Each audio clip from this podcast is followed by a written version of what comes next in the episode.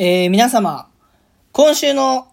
炎の体育会 TV ご覧になられたでしょうか？本日は、えっと、今週の炎の体育会 TV の内容を解説していくというか、炎の体育会 TV についてお話をさせていただきたいなと思ってます。で、今週の炎の体育会 TV にですね、僕の推しの NMB48 の川上千尋ちゃんが出てたんですよ。まあ、ちなみに僕の家実はテレビがなくってですね、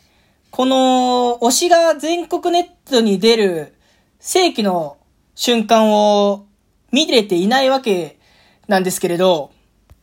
僕5月に引っ越しをしまして、その時に、もうテレビいらないなと思って、買わなかったんですよね、テレビを、引っ越しの時に。で、まあ、その弊害が、こういう時に現れると。ちょっとテレビ持ってないことを後悔することにはなりましたが、まあまあ、そんなことはどうでもよくて。この僕の推しの川上千尋ちゃんが、どういう風に体育会 TV に出ていたかと言いますと、企画としては、野球の企画だったんですよね。で、僕細かい企画内容を見てないんでわからないんですけれど、まあおそらく、その、高校生とか中学生とかの、えっと、子たちと対決をする企画で、で、そのサポーターというか、応援のような形で呼ばれていたという番組だ、番組の企画だったんですね。で、まあなんで、今回僕の推しのこの川上千尋ちゃんが呼ばれたかっていうと、川上千尋ちゃんすごい阪神のファンで、それをずっと前々から言ってたんですよね。川上千尋ちゃんは前々から阪神のすごいファンで、で、まあずっと言ってたんですよね、それを。で、えっと、阪神が、その応援ガールみたいなのを作るときに、阪神の応援ガールはトラコって言うんですけれど、そのトラコに NMB のメンバーが何人か選ばれる時に選ばれていたりとか、っていうのがあって、え今回野球の企画に呼ばれるようになったということなんですよね。で、本当にこの川上千尋ちゃんは阪神が好きで、阪神の試合のたんびにツイッターでずっと実況してたりとか、好きすぎて選手のモノマネができたりとか、できて、で、それをずっとツイッターとかで発信してたんですよね。で、今回はこの好きっていう感情の凄さについて話していこうと思うんですけれど、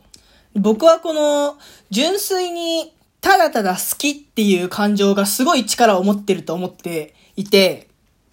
まあ、今回の川上千尋ちゃんみたいに、それが仕事につながったりとか、あとは好きなもの、共通の好きなものを持ってる人と繋がれたりとかしますよね。一方で、よくアイドルとか、あの芸能人の方とかも、なんかビジネス何々好きとか、ビジネスなんとかキャラとか、よく言われたりするじゃないですか。で、やっぱりこのビジネスなんとか好きみたいなのと、本当に心から好きっていうのには僕は結構運命の差があると思ってまして、どういうところで差が出るかっていうと、二つあると思ってて、一個目は熱量です。で、二個目は継続性です。で、熱量に関しては、まあ当たり前なんですけど、自分のこの心の内にないものを生み出すのってできないことなんですよね、やっぱり。だからさして興味がないものとか、別に本当に心から好きでないものを、めっちゃ好きっていう風に見せるのって、相当難しいんですよ。やっぱりどこか不自然な感じが残っちゃう。し、その好きっていう感情を人に伝える時の熱量が全然違うので、伝わり方が違うんですよね。っていうのがまず一つ目。で、二つ目は継続性なんですけれど、本当に好きなものって、なんかそれを調べたりとか、それに時間を使うことって、全く気にならないんですよね。というか、何かこう自分で自分を奮い立たせて行動を起こさなきゃいけないっていうことがないんですよね。まあ僕とかは、まあ漫画読んだりとか、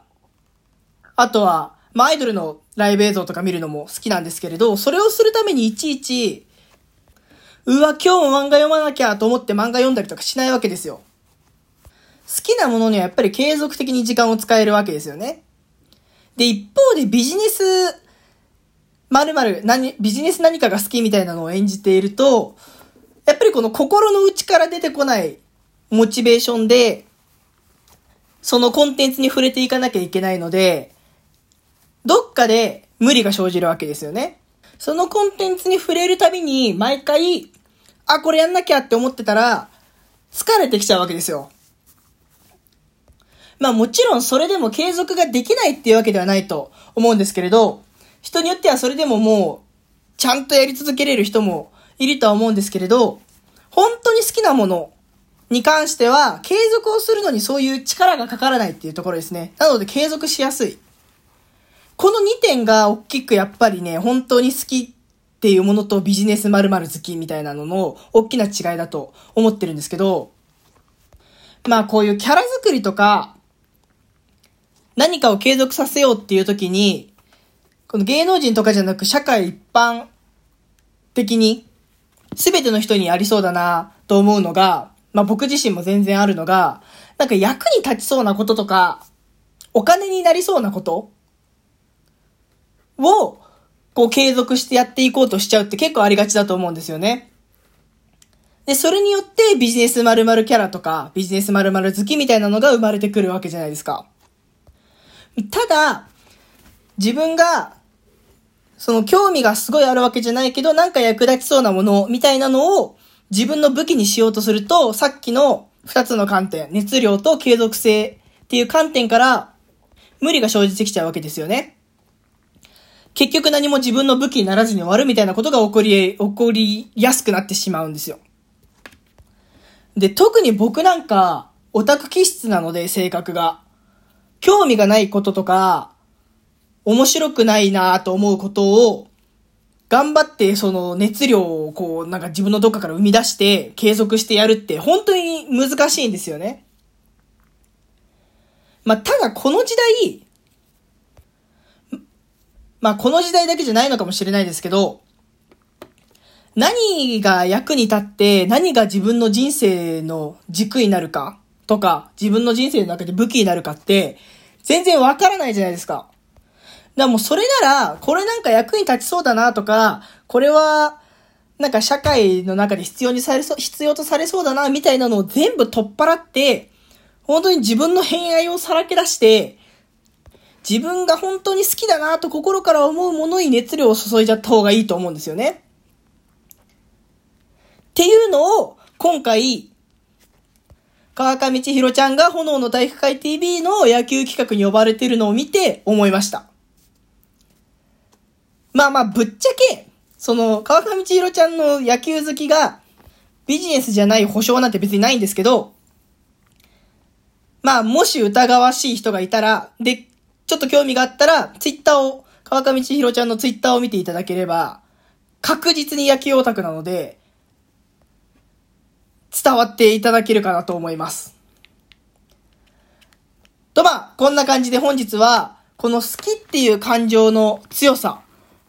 について僕が思うところをお話しさせていただきました。今回はこの辺で終わらせていただきたいと思います。また次回以降もよろしくお願いいたします。バイバイ。